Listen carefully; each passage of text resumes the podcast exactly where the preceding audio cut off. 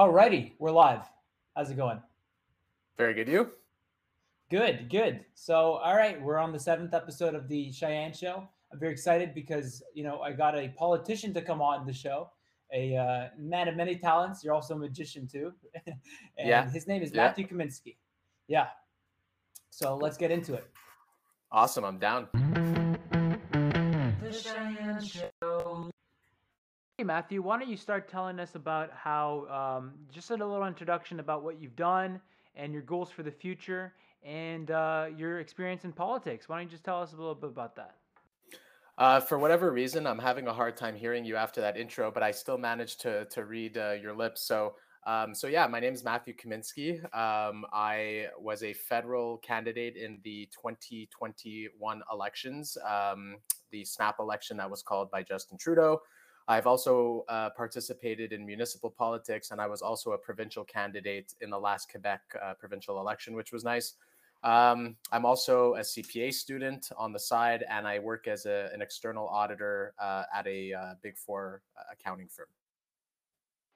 Awesome. So you you you're met you do like you do a lot of different things there. I mean, you're an auditor, so you're definitely into the finance aspect of uh, you know politics and everything like that too, right? Exactly. So, I mean, I um, I audit. I've audited um, public companies as well as private companies. I've seen a wide range of different uh, companies in different industries and how they operate. I also think that um, accounting uh, serves as a great way to like understand how how personal finances work as well as companies and, and their mindset of how they go about their uh, daily operations. Uh, I think that served me well in politics. Uh, just you know, being able to understand what happens on the outside, but the inside as well. So for the viewers that don't know, you ran against a pretty, um, you know, high-profile Marc Garneau. Um, Yeah. And people knew him. He, he, I think he was very popular. He served how many terms in Westmount? So I mean, he uh, he's been there now. I believe he won his third uh, election when it was in twenty um, in twenty twenty one. So I think he's been there now. I would say probably close to uh, I think eight years, seven years. It's Wow. as long as Justin Trudeau's been around, he's been around. Okay, okay, yeah, and I mean, like you know, he's a pretty popular guy with uh, the people in Westmount. Um, I honestly like you know when you because like it was very like mind-boggling for me that someone as young as you was running against like a older guy like that who's you know very popular. So definitely kudos. There's like a there's a sign of like okay, like the young people, you know, they're moving. They're not just settling for like old guys uh, running politics. No, for sure. And when I decided to run, I had three weeks because I wasn't planning on running. Um, I was asked by the party um, if I'd like to run to, to be given this opportunity. And um, I said to myself, what do I have to lose? I only have three weeks. Um, obviously, NDG Westmount is a very, it's a liberal stronghold uh, on the island of Montreal. It's uh, one of the strongest liberally held seats on the island. So um, I knew that going in, but what I was just attempting to do was find a way to um, chip away a little bit at the liberal support. And what I managed to do is get a higher proportion of votes and get more votes than my last um, conservative, the last conservative candidate that was there. And I only had three weeks, and I only had a 50th the budget, and I only had about a 50th the volunteer base. So between all those facts, I, I think it was a pretty successful run. Yeah, man, I saw your social media campaign there. You were like, you know, putting up the signs yourself, and uh, you know, you're asking people to help out, volunteer. So it seemed like it was very grassroots. Oh, exactly. I mean, it came down to family and friends at the end of the day, right? That was that was helping me uh, because not many people. It's not the same as a regular election where you have a couple months to prepare. You know the stages of the election, how it's going to go down. This is just like five weeks out. Trudeau was like, "Let's let's hold an election," and then from there, it's like, "Oh, let's find all of our candidates now, the ones that haven't uh, confirmed." And then from there, you got to build a team, you got to build a strategy, and then implement that strategy all within I think at the time it was three weeks and just a few days for me. So, um, yeah, it was it was definitely crazy. Can you tell me a little bit about how that strategy works? Like, just I mean, going in three weeks, it's not a lot of time to get prepared. What do you? What are the main important things that you look at when you want to go campaign against a guy like Marc Garneau? So, I mean, the idea of like now in hindsight, I can say the idea wasn't to win. The idea was to really just chip away at support. And I also leveraged that with my NDP um, fellow candidate that was there. Like we, her and I had a, conversation at one point, and we said if we can just really chip away at what's going on here, then it will be a success for the both of us because we both have a lot to gain from the liberals failing at their mandate. So what it entails is seeing how much money you have at the beginning, seeing the expenses that um, you know cover signs, cover your you know basic snacks for your volunteers, um, covering if you want to advertise on the radio or in local uh, publishings, stuff like that.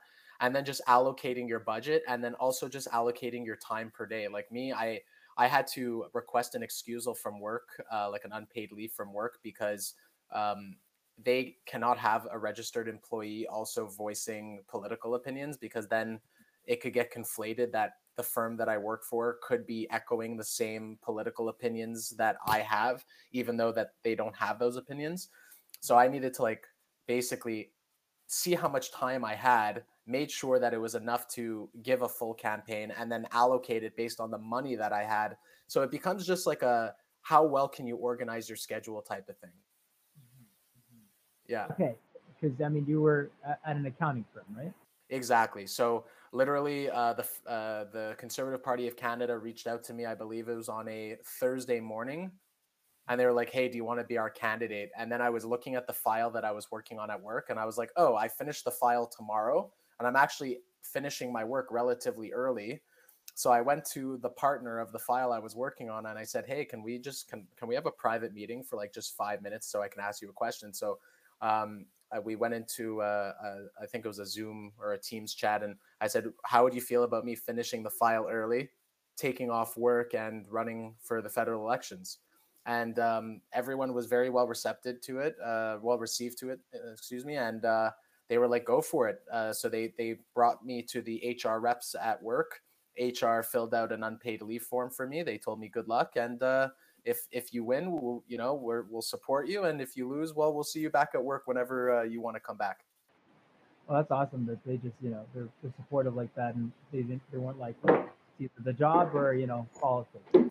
Well, yeah, and uh, part of me didn't know, right? Because you work for like a pretty big company, and they they they do ask you which party are you running for, and you just never know who that HR rep will be. You never know what their opinions might be about the party or about specific people in the party, and so I was very happy to hear that even when they asked me which party I was running for, that there was no, um, I don't want to use the word discrimination, but no, no judgment uh, of where I was running. Yeah, well, nowadays it's like tough to kind of get by as a person who's conservative. I mean, you know, uh, companies like tend to go more the liberal uh, routes. You know, they get these people that do the woke training seminars in case anything happens, they have something on paper to say like, look, we we we trained our employees. You know, so. Yeah, yeah. I, I mean, I, I see that a lot on LinkedIn, and it's slowly making its way into the business sector. I think the business sector was like the last, um, I guess you could say, main pillar of our like society that that was infiltrated by wokeness, just because you know media was probably the first one you have films and music that was you know shortly followed after and then it slowly makes its way into business mm-hmm. Yeah, I mean that's I, I agree. I think it already has like a significant amount. Um, I just like it's not as in your face as, as it is with the. I mean, like you walk around on the streets, you see like the brand and how they do that. But enough about that. I want to ask you, what do you think is the most challenging thing about uh, politics? Like in your, because I mean, you haven't done it on the same level as you know, like as someone as seasoned as Marc Garneau, but on your level and you know going beyond what do you think has been the most challenging thing for you? I would say for me personally or like i guess you could say in politics today? Well you could kind of mix it up for your experience in politics today because i yeah. Yeah I, I think it would just be like basic communication because uh, people really don't want to listen. It's like they, they want to get their their tiktok. They want to see their tiktok of whatever political opinion they're searching for. They get their opinion within a couple seconds and then they don't really want to read beyond that or listen beyond that. You know i i, I often use this um this uh, example of one of the experiences that i had when i was running and um, i was on the corner of sherbrooke and cavendish so like pretty ndg Um, and this man came up to me and said, "You're running for the conservatives." I was like, "Yes, sir." And he goes, um, "You know, why do you support uh, white supremacy?" And I was like, "White supremacy? Like as as a Jew, me like supporting white supremacy? Like?" I, and he's like, "Well, white supremacy has nothing to do with Judaism." I said, "Right after the black community, Jews are like number two on the white supremacists like hit list. Like we're number two." You know and so he goes you know it's it's not uh, it's very typical of you to bring in religion into white supremacy. I was like i was like i don't even know what discussion we're having anymore.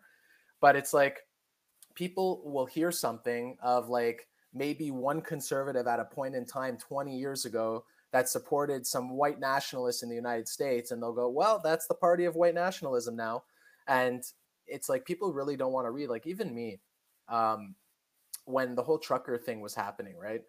A lot of liberals did not like the truckers, but there are a few liberals that did. I didn't label the liberals as the party that hated the truckers.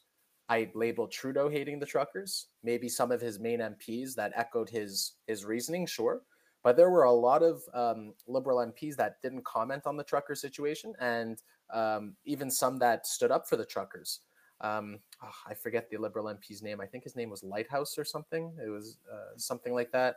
Um, he he stood up for the truckers at the time and said that uh, Trudeau had been very divisive on on the topic. But I think the biggest issue facing politics today is people not wanting to listen to the other side.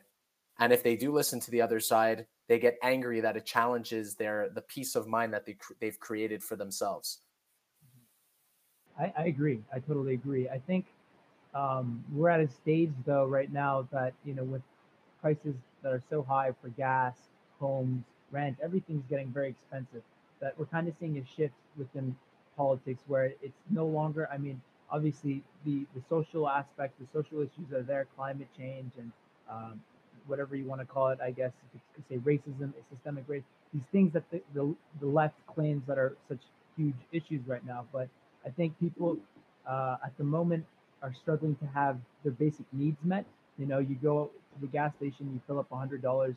Uh, that's like ha- that's your whole day for most people. You know, for someone who makes uh, a, a, regular job. So, um, do you think that with everything going on, housing, inflation, the economy, and prices, that you're going to see more people shift towards the other side, towards the side that we're talking about?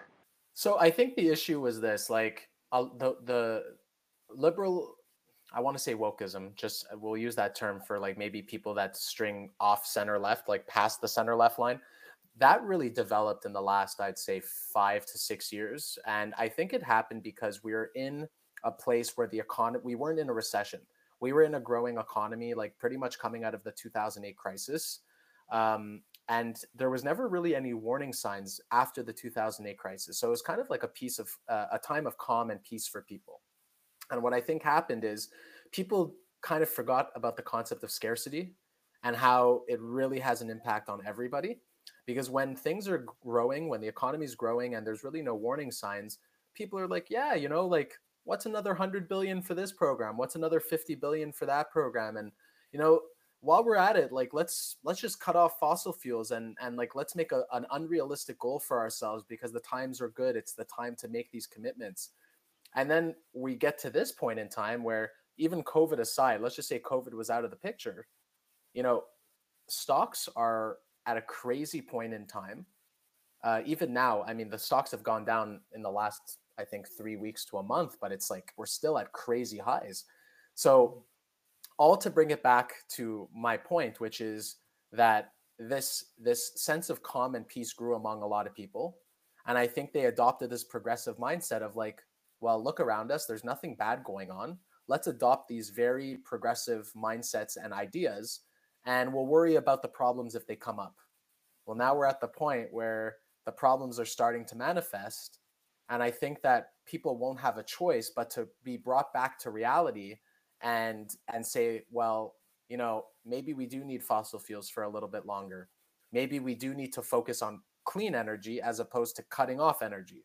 Um, and it's there has to be that middle point of having a progressive mindset in the long term but having a realis- realistic mindset in the short term. So i think that a lot of people will naturally come back to um, I want to say the center, but the real question is is is that center line shifted compared to 5 years ago? And that's something we're going to need to really see in these upcoming elections. Like the 2022 midterms in the states will be a very good tell as to where the center line is because we're going to see where the independents end up. And then we're also going to see um, in future elections in Canada uh, whether Pierre Poilievre wins or Jean Charest wins or Patrick Brown, um, we're going to see where each of these center lines have shifted in Canada and the United States. Yeah, I, I don't think Jean Charest has a chance, to be honest. I mean, maybe some of the older people vote for him because, like, I mean, he's known, but the same time, he's known for corruption too. So I don't know. Uh, Listen, I, I, I see a picture of uh, Jean Charest's rallies, and all four people there look extremely happy. So you know what? It's uh, it's whatever you want to make it out to be. Yeah, his wife, his daughter. Yeah, his neighbor. Yeah, exactly. Um, so I mean, speaking of Pierre, what do you think of him? I mean, you've met him, you've uh, you've helped out with the campaign so far. Um, why don't you tell me a little about Pierre and uh, you know what you think about him? Well, just to start off, I think when the media is as rabid towards a candidate that's not even the leader yet, I think that says volume. Um, volumes about what he's doing. I think he's taking every position that needs to be taken. Um, you know, the truckers are not bad people. My a very good friend of mine who's an accountant as well went to Ottawa. He was looking around. Actually, my friend is Jewish. He wanted to find the person with the Nazi flag he was with a bunch of other Jewish people and he wanted to find the person with the Nazi flag. I don't want to say maybe what he was intending to do if he found the person with the Nazi flag, but his intention was to find him and he walked around for quite a bit of time. He couldn't find anyone with a symbol of hate towards Jewish people and he was trying to look for it. And then when you look on the media's perspective, it's like, well, this is a portion of the people that are attending the rally. So it's like, we need to really take a comprehensive approach to how we see these situations. And I think Pierre is doing that. Pierre is saying, let's condemn every single person that breaks the law, that blocks critical infrastructure, that that behaves badly. But then let's also stand up for the rights of the truckers and Canadians that went to the rally that are just trying to stand up for their basic freedoms and their rights to choose. And so um, I think he's doing phenomenal on that front. I think he's also doing great things by saying he's going to defund the CBC. Uh, he's going to bar MPs from um, being able to participate in the WEF. Um, it's just the list. He wants to increase uh, Canada's production to 400 million barrels of oil a day so that we can help Europe um, stop depending on Vladimir Putin's dictatorship uh, produced oil. Um, so I think he has a lot of great ideas. And at the end of the day, when you see liberals going after someone who's not even the leader yet and you have the media doing the same it's it's almost music to our ears when we see that because usually they only do that when you're about to hit an election and you have no choice but to attack the other side so if they're doing it this early it's definitely showing that pierre is doing something right mm-hmm. and and i just want to ask because you're in the game you're in politics um, do you think that there is hope? Or do you think that because like there's a lot of conspiracy theories out right now that you know everything's being controlled by you know one organization or that um, you know everyone's corrupted. What do you think about that? What because now we're seeing this massive movement towards pierre and do you think that it's possible for things to kind of go back to normal like the harper years yes but it needs that like it needs that um that seismic shift we need to like completely reset. And Erin O'Toole wasn't the reset button. Andrew Scheer definitely wasn't the reset button. But Pierre might be that reset to kind of bring people to like what a government should be doing on a day to day basis. Politics isn't easy. And anyone who attempts to make it look easy isn't doing it properly. And that's why Justin Trudeau is doing so bad at his mandate because he's only focusing on the easy topics that he can control from a Twitter perspective. He can control from a little clip uh, in the House of Commons, but he isn't focusing on the actual issues that are affecting Canadians. Like we we should be building houses right now. We should be mandating companies that are on government contracts to to be building houses. It it there should be a lot of things going on right now that are not happening, and uh, Yeah, I think to answer your actual question, this is why I go, I go on tangents here, but uh, basically, Pierre needs to hit the reset button for all those people that voted liberal just because liberals were the safe option. If you give another safe option, everything else crumbles. And so um, I think right now, if you look at the polls between the conservatives and the liberals, I think the conservatives have the biggest lead currently that was not seen in an election cycle. Because usually, uh, close to an election, people will be more hesitant in polls of who they will vote for, right? But then when there's no election, they kind of just pick their their safest pick and they'll like you know they'll brush off a poll. But uh, right now, it's showing conservatives, I think, at a five percent lead minimum right now, and uh, that is usually the type of thing you see right before an election. Yeah, I mean, especially young among young people, like young men, and um, I, I feel like those are kind of the audience numbers that are getting drawn to Pierre at the moment because they feel like, you know, with all this stuff that's going on, they're being targeted, and he's kind of a, a voice for the the voiceless, uh, maybe you can say. Oh, yeah, well, he's definitely a voice. Um, also another little story is that a very good friend of mine her brother is not into politics whatsoever and she's not into politics. She came up to me the other day and she's like you know that guy pierre that you always um, advertise on your social media or share on social media? I'm like yeah. It's like well he's not really into politics but he finds the pierre guy really cool and he has like a lot of cool ideas. So my parents i and my brother were kind of just all thinking maybe we'll vote for him if he wins the leadership. And it's like yeah and I'm hearing that not only from liberal households. Uh, I, another story is I went to the Pierre event yesterday. I saw, um, I, I, believe, like so you know Charles, right? So yeah, um, yeah so yeah, so Charles's family, from what I know, has always voted liberal, um, and basically for the first time they were kind of questioning like where they might put their vote, right? And so I think when you start seeing those people that have voted liberal so comfortably in the past, and now they're questioning themselves with somebody who's not even the leader yet, that is like the reset button that I'm talking about to really get those votes back that we lost since the Harper days. Yeah, I mean, I love Charles. I, I go to his house pretty often, and usually, I mean, back a year ago, there's always CNN on the TV, so I was like, oh, wait, you know, I don't know what's gonna happen, but um, I think uh, that it's, it's true. People are kind of starting to shift. The reset is happening. I mean, it wasn't the great reset that they were hoping for, uh, the liberals or whatever, but it is happening. And I mean, you know, I just think for someone like you said that's not very political, that, that you, just kind of vote on, you know, a whim, like, oh, maybe I'll vote for Pierre because he's a cool guy. I think that's like a lot of people, you know, a lot of people that they just go to work, they don't want to think about politics because you know it's like already life is hard enough. They don't need to like add any more burden. So well, I, I, I, yeah. So one, one funny thing is, it doesn't take a lot of people. Like, it doesn't take a lot for people to swing their vote. And I'm gonna try and find this uh, again. But back in like 2015, I think it was right when Trudeau ran the first time, they did like an exit polling thing. Like, why did you vote for the person that you did? And something like one out of nine women who voted in 2015 voted for Justin Trudeau because of physical attraction reasons. Yeah. It, it, whether it be like they liked his hair, whether it be they liked his smile, whether it be because they found him a calm talker, there was some sort of attraction element to Justin Trudeau.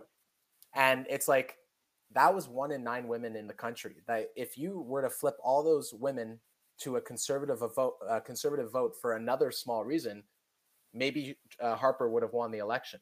So it's like it doesn't take a lot to swing a huge population.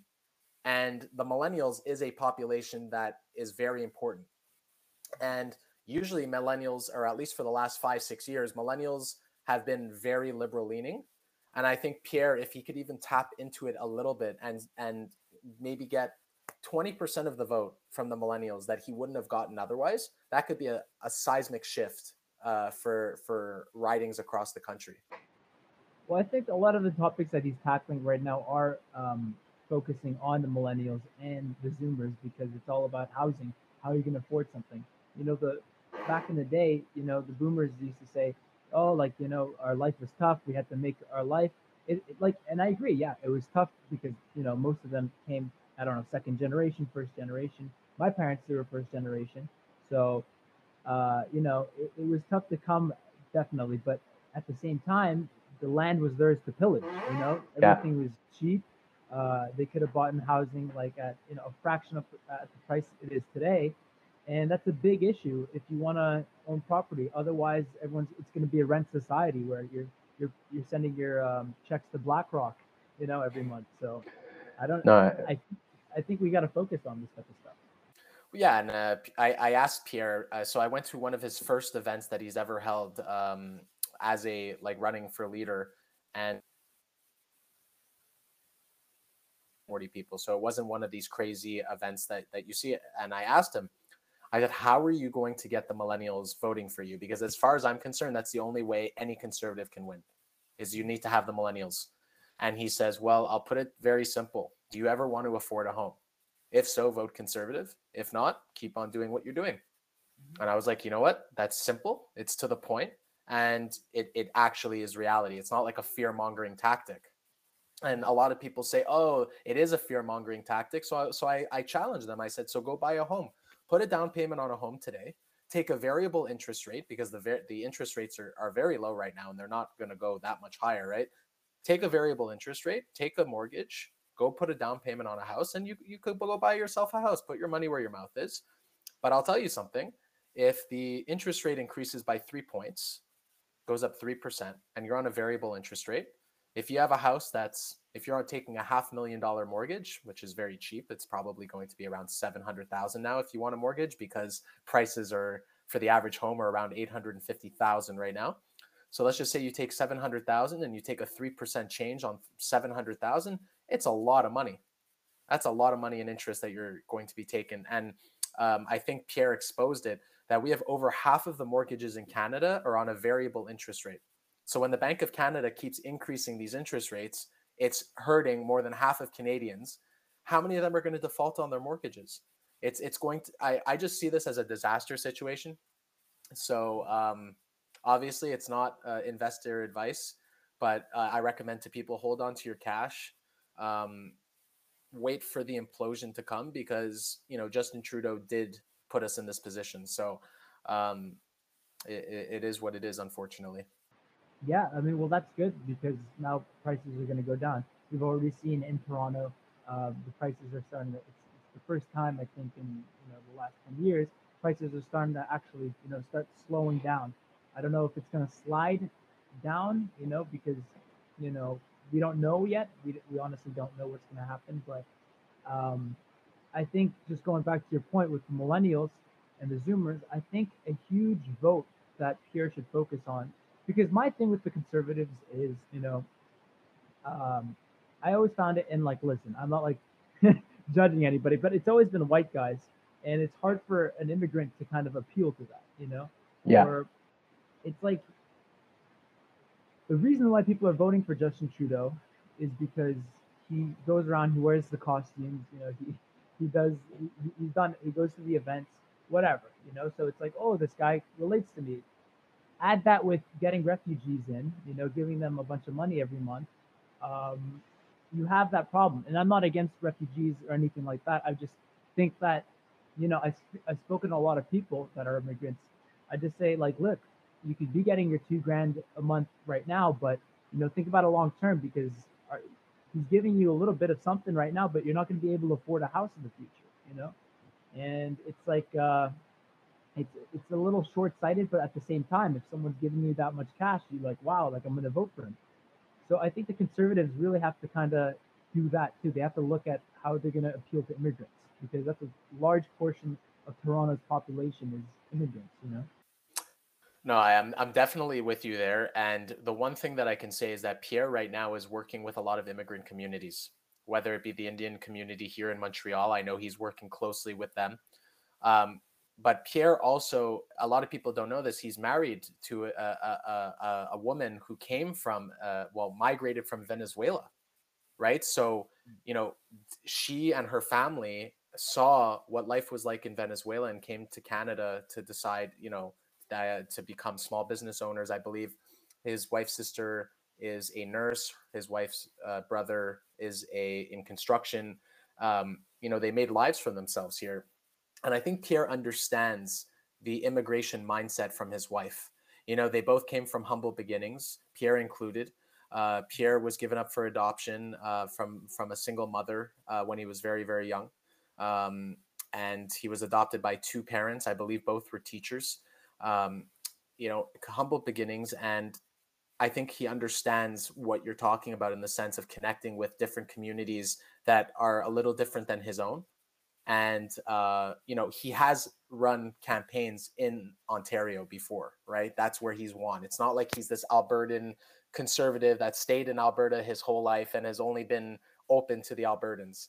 Um, he knows what it's like in Carleton to meet multi-diverse communities, and he's won with those people before. So I think expanding his appeal on a leadership platform will will he'll be able to do exactly that. Mm-hmm yeah, I think just getting them to engage a little more within politics and kind of seeing life outside because when you just come to the country, you want to get settled down. You want to make sure you have security first, which is, you know, what Trudeau is providing him.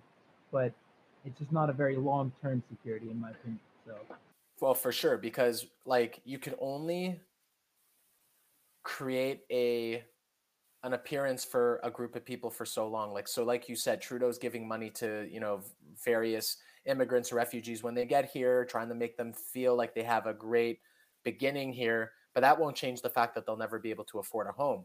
And if some can afford a home great. Maybe they made money somewhere else. Maybe uh, who knows what it may be but you could only put that off for so long because at a certain point what if your your own country falls into a heavy recession you're not going to be able to then focus on fixing your economy from like going into a possible depression and then at the same time appeal to those same communities that you were able to appeal to when the times were great yeah, sure. because when trump was president the economy was like it was growing in every single way possible whether it be gdp growth whether it be unemployment rates hitting historic lows for both minority communities as well as white people it's like everybody was benefiting.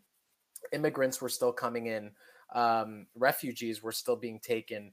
Um, deregulation of, of, of energy sectors. Um, it's just every possible metric that you could evaluate Trump's economy was great. And then Canada literally is just the domino effect of the United States. So whatever happens to the US dollar in the United States will trickle onto the onto Canada.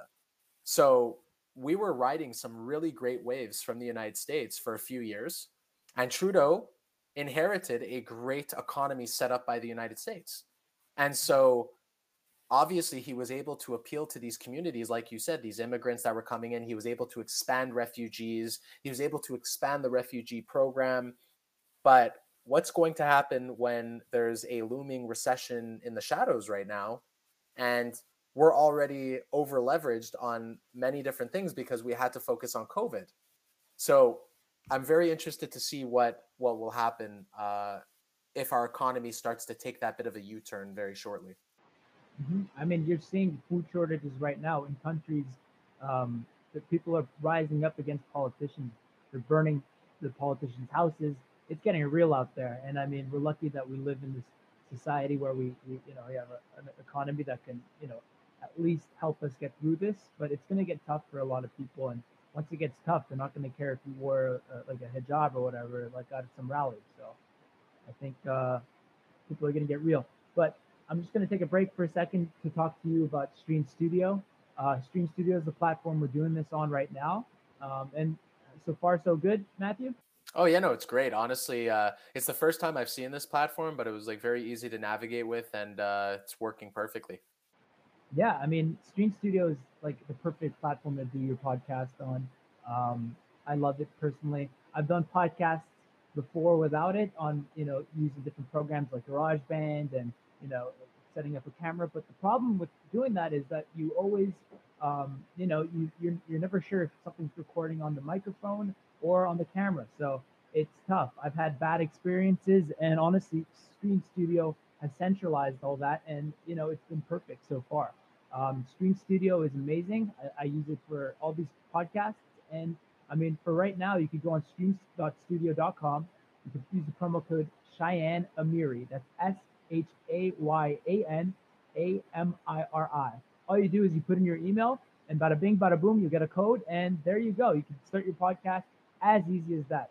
So don't wait. Go ahead, go and start your podcast today. All right. So uh, that was that. Um, okay, so we are talking about the United States a little bit. I want to ask you about that because I know you're a fellow uh, Florida man. You know, you like going back and forth. I love Florida. I mean, this year was the first time I went for the first time. Uh, the beginning of the year, I went for my friend's graduation. You know, Liam, he just graduated uh, from broadcast journalism. And, uh, you know, I, it was only a couple days, but I really just, you know, coming out of this, you know, prison that it was during the uh, winter, it, it felt like a fresh breath of air. And it's like, it really got me thinking like laws make a huge difference and they really affect the way you live and your mentality.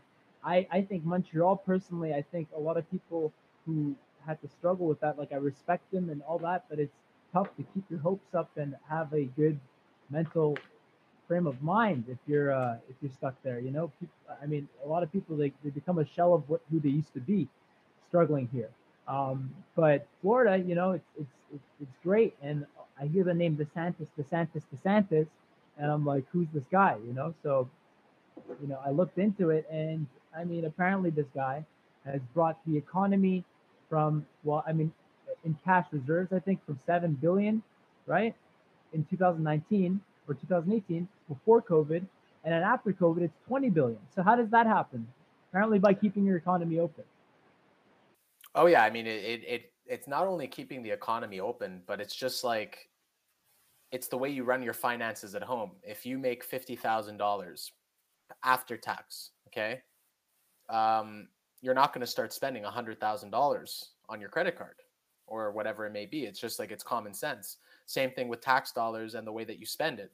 If you're making twenty billion dollars of net um, I don't know, after taxes, uh, net revenue uh, from the state of Florida, you're not going to start spending 40 billion unless it's for the survival of Florida. So, I mean, the fact that he was able to run a surplus and create cash reserves of 20 billion dollars including covid. And you know you can debate his covid response all you want. Nobody got covid right? I think the only people that got it right you can claim is New Zealand. New Zealand closed off their entire island of a country and really like didn't let any people in or out. And if they did it was like government officials and and traders and stuff like that. Everyone else got it wrong.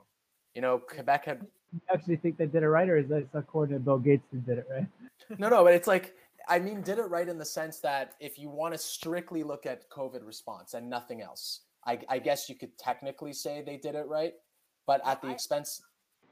Yeah, at the expense of people like yeah, like uh, yeah. I don't know if you know Izzy Adesanya. Like, yeah, like, yeah. You hear what happened with him? Like people were like coming into the gym. They're like monitored. It, it was very tyrannical. So. Oh yeah, I I don't get me wrong. I hate that crap. So like I just mean if you're ignoring freedom, economy, like rights, and you're just looking at COVID response, New Zealand and Australia probably did that the best. But then that's not reality, though. Reality is COVID response, economy, mental health, so many other factors that come into it. And I would say that maybe Florida wasn't the best on strictly the COVID response side. But when you take the the totality of all those different metrics, mental health, economy, um, COVID response, um, you know, even migration uh, and um, like in the state of Florida, I believe, don't quote me on this. I think Florida is the number one state where most people were moving to from out of another state. Yeah, yeah, that's true. And, I think if you look at the Zillow and everything, it's the real estate in Florida has been booming out of all the states in, in the United States. Yeah, and I mean that in of itself is an indicator of people wanting to live there. And if we're going to assess one variable that means more than anything else, it would probably be that. Because everybody knows what they're getting when they go to Florida. You can search up their death rate per capita, their case rate per capita. You can search up every metric you want to. And people decide for themselves. Free will is sometimes the biggest tell of a society's success. And when you have the state of Florida being one of the most, des- if not the most desirable place to live in the United States right now, then obviously there's something that's going on right. And one thing that I should mention is, you know, God forbid there's ever another disaster, uh, whether it be a hurricane, an earthquake, another pandemic, or anything. Florida is building up the cash reserves necessary for that rainy day where they won't need to run deficits. They won't need to charge the taxpayer. The taxpayer would have already made their decisions by living in Florida, knowing that they're going to be protected by their government because their government ran surpluses. So it's like, or I mean, I don't know what the government of Florida will do. They can also do it in terms of tax credits. Maybe they'll reduce the surplus by $10 billion and they'll give it back to every state uh, taxpayer in the state of Florida. There's many ways you can go about it of how you want to deal with the surplus. Um, but at the end of the day, if people want to move there, then obviously the pros outweigh the cons. It's like as simple as that. So Ron DeSantis, I think, is probably one of the most successful governors um, in the United States right now, and um, he deserves all the credit. Well, yeah, I agree. Um, the, the thing is that like you're talking about the COVID deaths or whatever. I, yeah. I, looked at a um, what's it called? It's on the tip of my tongue. Uh, not a graph, statistics. I was looking at the statistics for that, and a lot of people were saying that you know the Democrats or slash the liberal policies of the lockdowns, all these things were more effective than Florida. But if you look at the statistics, you see that Florida was placed 17th among the most deaths in the United States, and you know you got places like New Jersey, New York, Boston, all ahead of it, um, which kind of goes to show you that you know it's not it's not all as it seems.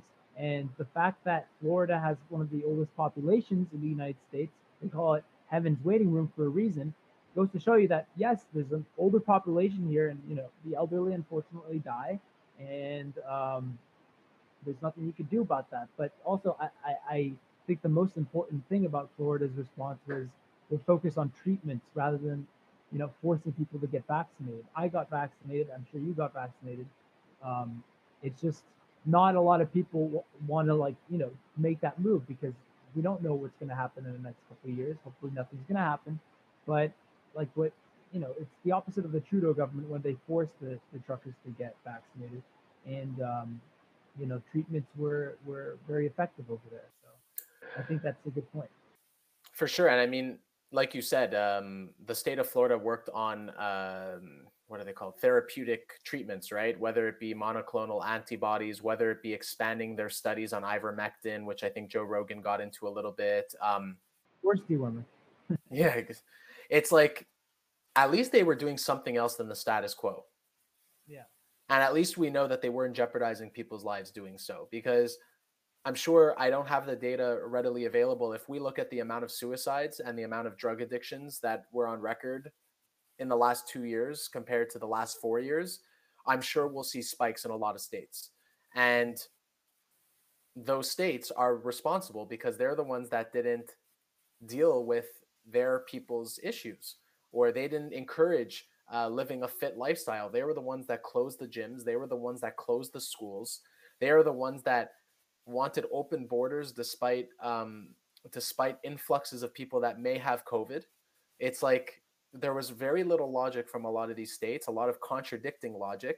And in the end, Florida was one of the only ones that remained consistent from day one, where it's like, I mean, yes, they shut down at the very beginning when no one knew what was going on, like in I probably March and April and May uh, of 2020.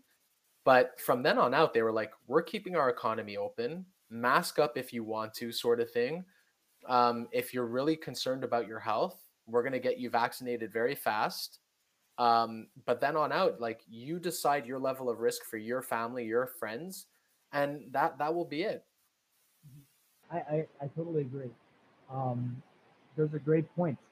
The only thing I do not, you know, I mean, this is kind of an issue I think conservatives are very quiet about, and I think you know also some Republicans. A lot of people in our generation, younger people, we don't really care about you know what you do you know your, in your personal life or if you what orientation you are or whatever it is you know uh, but I think the problem right now with you know guys like DeSantis and some other Republicans slash conservatives is the issue of abortion and you know the right for a woman to choose what they want to do with their body. Now, I think it's important to say that obviously it's not the best idea to get an abortion like eight months into the pregnancy.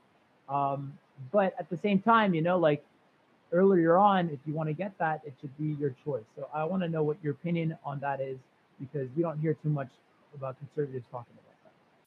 So I'm a, I'm in a weird place because technically I'm pro-choice, but I have pro-life sentiments. So in the sense, like you said, if it's early on, where the science indicates that it's not a human being, I'm totally for any woman getting an abortion for any reason, right? It's where you start getting where the where the data starts getting fuzzy is where I personally have a little bit of an issue like when we start getting to like the 15 week mark where we can decide where we can actually tell that there is a heartbeat, there is a brain a, like a, a, brain that has cellular activity going on in it. Maybe we don't have thoughts because it's not developed yet um, but you have a, a, brain with cellular activity, um, you have a heartbeat, and you have the ability for the baby to feel pain. That's usually around the 15 week mark, and most scientific studies or medical schools will actually agree with all those three factors being pre- uh, present.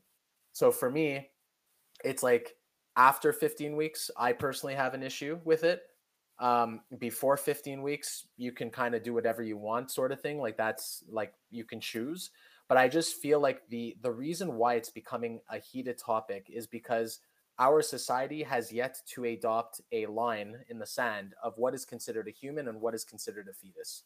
And i don't have that answer but what i'm saying is is if society can come to that that line in the sand of where life truly begins and where it could have maybe not all pro-lifers and not all pro-choicers agreeing to it, but the majority of both agreeing to it, I think there'd be a lot of an easier time going about it because majority of Canadians and Americans do agree that late-term abortion should not be like readily and expandedly available to everybody. It's just nobody believes in the banning of abortion, well, except the pro-lifers. So it's like to just yeah, I don't have the answers and my answer is like let's just keep it the status quo as is in Canada at least because we're not going to be progressing our society by focusing on this. So there's a lot more pressing topics, um, and it's just not really worth touching upon it. The United States with Roe v. Wade is is completely different than Canada. You know, I've spoken to a few people that are in law. I've spoken to a few people that have studied American constitutional law. Um, Roe v. Wade has a lot of question marks of whether it was good law to begin with back in the 1970s. So I don't know enough about it, but what I will say is that if you look up the uh, percentage of constitutional lawyers that agree with Roe v. Wade, it's way more skewed. Uh, it's like way more leveled, sorry, than if people just agree with abortion or not. Meaning that there's a reason why these constitutional lawyers are disagreeing public when it comes to Roe v. Wade. That's because maybe they know something that the general public doesn't about its law and its merit as a law. So in Canada, let's just not touch it. In the United States, um, if they, if let's just say the Supreme Court truly believes that Roe v. Wade should be overturned, then the states should be able to do what they want. But I, if I were a Republican senator, because I'd be a Republican way before I'd be a Democrat, um, I would offer money to to women that were affected to be able to either help with their upbringing of their child or to help them seek out of state abortions if they truly feel like that is their that is their want. Mm-hmm. That's that's good. That's good. So you incentivize them to either you know have a kid or to do it somewhere else.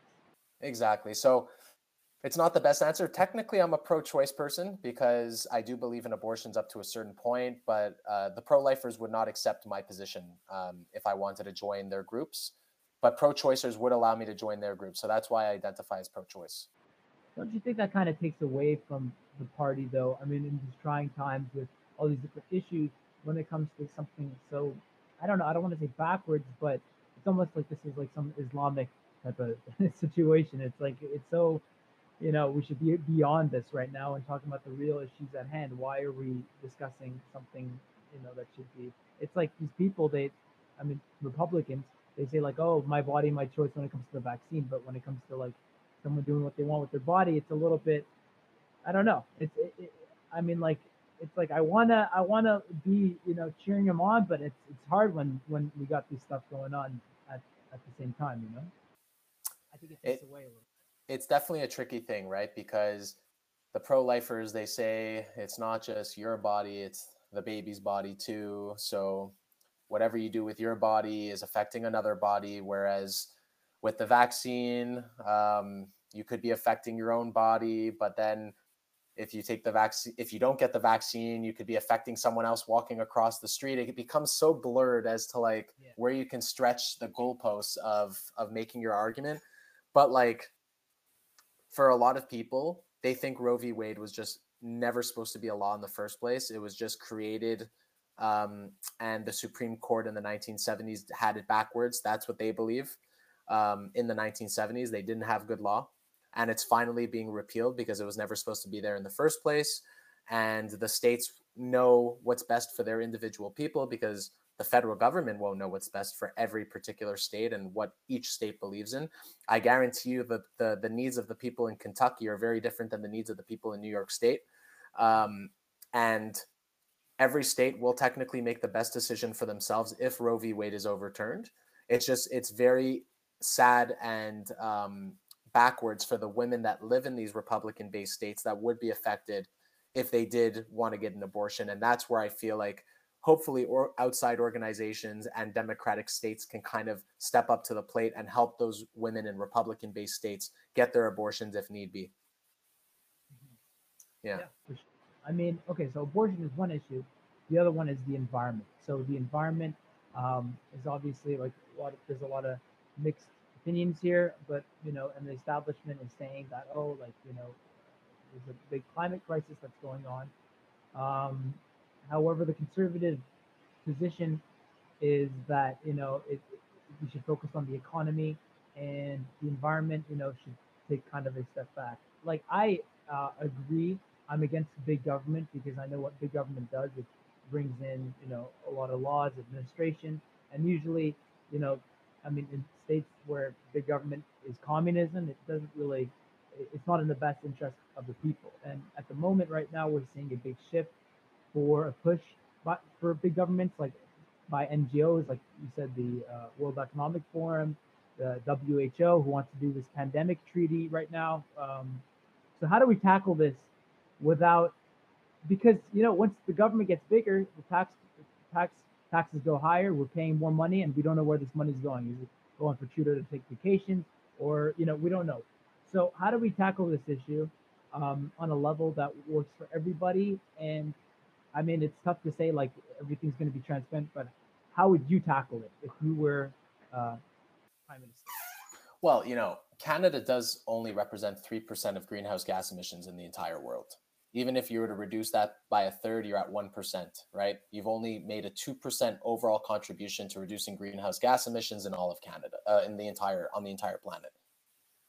If you were to focus on a country like india country like bangladesh china um, where other based uh, production companies uh, countries um, bangladesh pakistan if you were to focus on a lot of these countries you're gonna even if you shave off i think china represents something like 15 to 19 percent of the greenhouse gas emissions in canada uh, in on the planet and then india represents slightly smaller.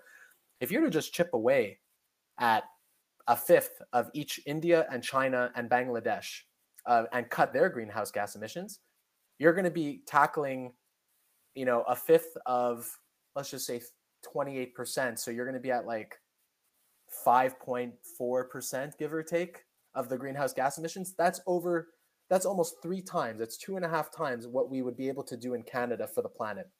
So that's basically the conservative mindset for people that i've met. It's like let's stop hyper focusing on what canadians can do today to help the planet and let's focus on the people that are making up a huge part of the global's uh, greenhouse gas emissions production right? So what I'm saying is this in Canada, we have our initiatives. Let's aim to have um, carbon free vehicles, uh, you know, by a certain date. Let's ban plastic straws, sure, like let's do our little parts here and there. But it's like, why can't we produce our oil? Why can't we produce our natural gas? Why can't we sell to Europe when countries like Russia, countries like Saudi Arabia are producing oil in the dirtiest and most harmful ways to our planet? And so Canada has some of the cleanest ways to produce oil and natural gas in the world, or to, I guess you could say, to extract it. Like, um, I believe Pierre Poilievre was the one who said this, that, and I didn't even know this. Canada has a carbon neutral way of producing natural gas in Canada right now. Like, it's an actual carbon neutral production process. You think the Russians are carbon neutral when they're selling their natural gas to Europe? There's no way. So it's like, why are we the ones taking the hit? Why are Canadians the one taking the hit? Let's focus on helping the world's environment as opposed to Canada's environment, and then the global effect will be the same. So my my my echoing is just this. Let's focus on China, let's focus on Bangladesh, let's focus on Pakistan, let's focus on China. Let's help them, let's sell them our green technology, let's gift them technology. You know, if if we want to make a a world impact, let's make a world impact. Like every a lot of people are saying, "Oh, the conservatives got rated an F on their climate plan." It's like, yeah, because 80% of our things that we talk about in the climate plan are not related to Canada. So of course we're going to fail because the the NDP and the Green Party talk about only Canada's part in the in the puzzle. But Canada's part in the puzzle, we represent one piece when China, India and all these people represent 10 pieces. So it's like we just need to realign ourselves with the reality of the situation. Yes, Canada's not perfect. Maybe on a per capita footprint we're not great, but even on a per capita footprint, where us not doing great is still microscopic compared to those countries that are just running wild with their carbon emissions. Mm-hmm. Yeah, I mean it's a tough. Uh, it's tough to hold those countries accountable just based on you know them saying like you know they, they have all the power in the sense that you know they're the ones contributing the uh, greenhouse gas emissions to the climate. So I, I think gifting would be a good idea. It's an interesting point it's out of good faith right i mean if if you tell them saying we were not we're not going to charge you on this all we ask is that you provide us with evidence that you're incorporating it and you're making an impact on your environment that's all we ask in return i'm just thinking i'm trying to play devil's advocate of course. the other other other country where i'm like like fuck you. I, i'm not taking this gift you know? Like i'd rather i'd rather do it my way you know? How do we get them how do we get a stubborn country to do what we want without you know? How do we well, it's, it's at a time. Like yes canada and the us may not have the, the best relationships with china but the us and canada definitely have better relationships with india. Maybe it starts with india. Maybe it starts with getting canada england united states france and a bunch of countries together to talk to india and say we want you to be the starting point of this revolutionary transformation for our planet's environment and we, as a collective, want to gift you this technology as the leading countries in technology from around the world and help you transform your country from the ground up. And, you know, maybe then, if that country is used as a model, maybe China in 10 years from now or eight years from now, maybe they won't be as negatively receptive to those ideas. And so some people say we don't even have five years. I mean, I, I, I don't I don't believe any of that nonsense that the world's going to end in like nine years if we don't do something by in three months time. Like every predictor's been wrong. The world was supposed to end in 2012. The world was supposed to end in 2020. It's it's been ending every year pretty much. Um, but I think if we just get one country on board and we prove to the other countries that it's possible, then I don't think they'd be as negatively receptive to it. That's a good point. So, what do you think about these um, large organizations that are trying to rally all these countries together and do a one world solution to, to this type of thing? It's uh, you know I, I can I can start an organization tomorrow and say I want everybody on board. We're going to save the world. It's like you need to do one step at a time. Creating these one world uh, organizations. How are you going to get everybody on board? How are you going to keep everybody accountable? It's it's not realistic. I think every individual country should worry about themselves and maybe just a group of the most advanced countries should work with the countries that are making the biggest impact and help them get to where we need to be because like i said if you just work if china india bangladesh pakistan those four countries, maybe Vietnam, if those countries were to just be helped by the leading countries in the world and they were to each decrease their carbon emissions by a fifth, it would be way more of an impact than what the United States and Canada is putting so much pressure on themselves to do in such a short period of time. You, you make some good points. You make some good points. Um, I, I got to take the second up again to just no problem. Stream Studio. Stream Studio is a perfect platform to do your own podcast. I mean, it's so easy. You could be a grandma, you can be a child, you can be, you know, a homeless man on the street. All you got to do is have a computer. Go on stream.studio.com and bada bing, you put your email in, and then you get a code on your email. You put that code in, and bada bing, bada boom, you can start your own podcast. I personally love Stream Studio, the platform I'm using right now to use uh, this interview. So go out today, get Stream Studio. It's amazing. I love it. And uh, use the promo code Shayan Amiri, S H A Y A N A M I R I. So use that promo code and you can get yourself a sweet deal to start your podcast today. All right. Well, listen, I got one last question for you because I yes. feel like you covered a lot. Um, so, what's your vision of a good future when it comes to all this stuff? If you were going to be prime minister tomorrow, how would you go ahead and, you know, about like what do you think is the perfect place given the situation that we're in right now? How can we fix all of it without being too utopian about all of it? Realistic goals. So make sure people understand that having a difference of opinion is normal. You start it at the school level. You get in high school, you develop a class for everybody where a representative from the Conservative Party, the Bloc Québécois, the NDP, the Greens, the Liberals, they each come in for a week. They teach you their platforms, and then kids get quizzed on what each platform stands for. Multiple choice style, make it a mandatory course for all grade 11 students or CEGEP 1 students. They need to understand what each party does and what each party's ideals are for. When you have a educated population that knows what they're voting for, I guarantee you that will be a best step for any country. So I think that's number one. Number two is um, like, well, that's meshed in with you know uh, allowing people to have differences of opinion because then they're going to be more educated. They're going to understand why their opinions are the way that they are. Number two is run your finances for your country the way that you'd run your finances at home.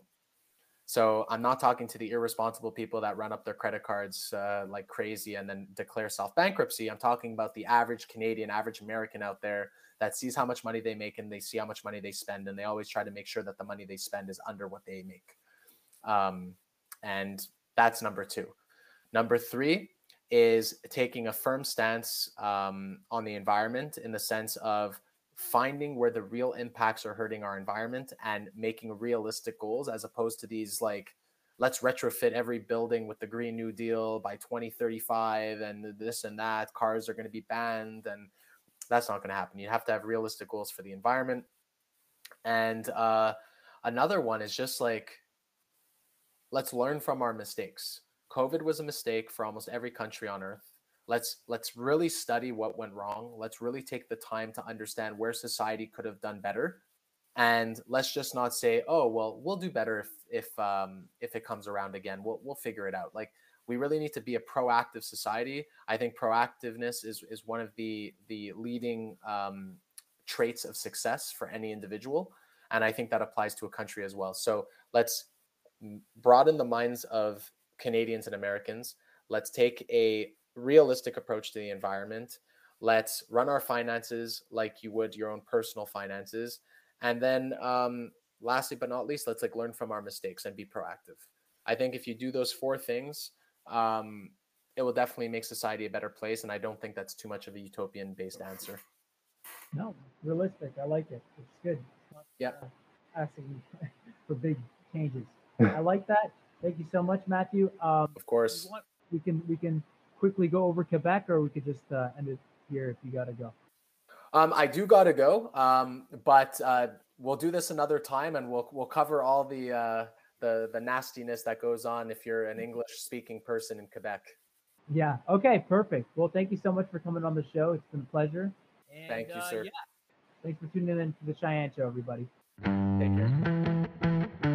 The Shayan Show.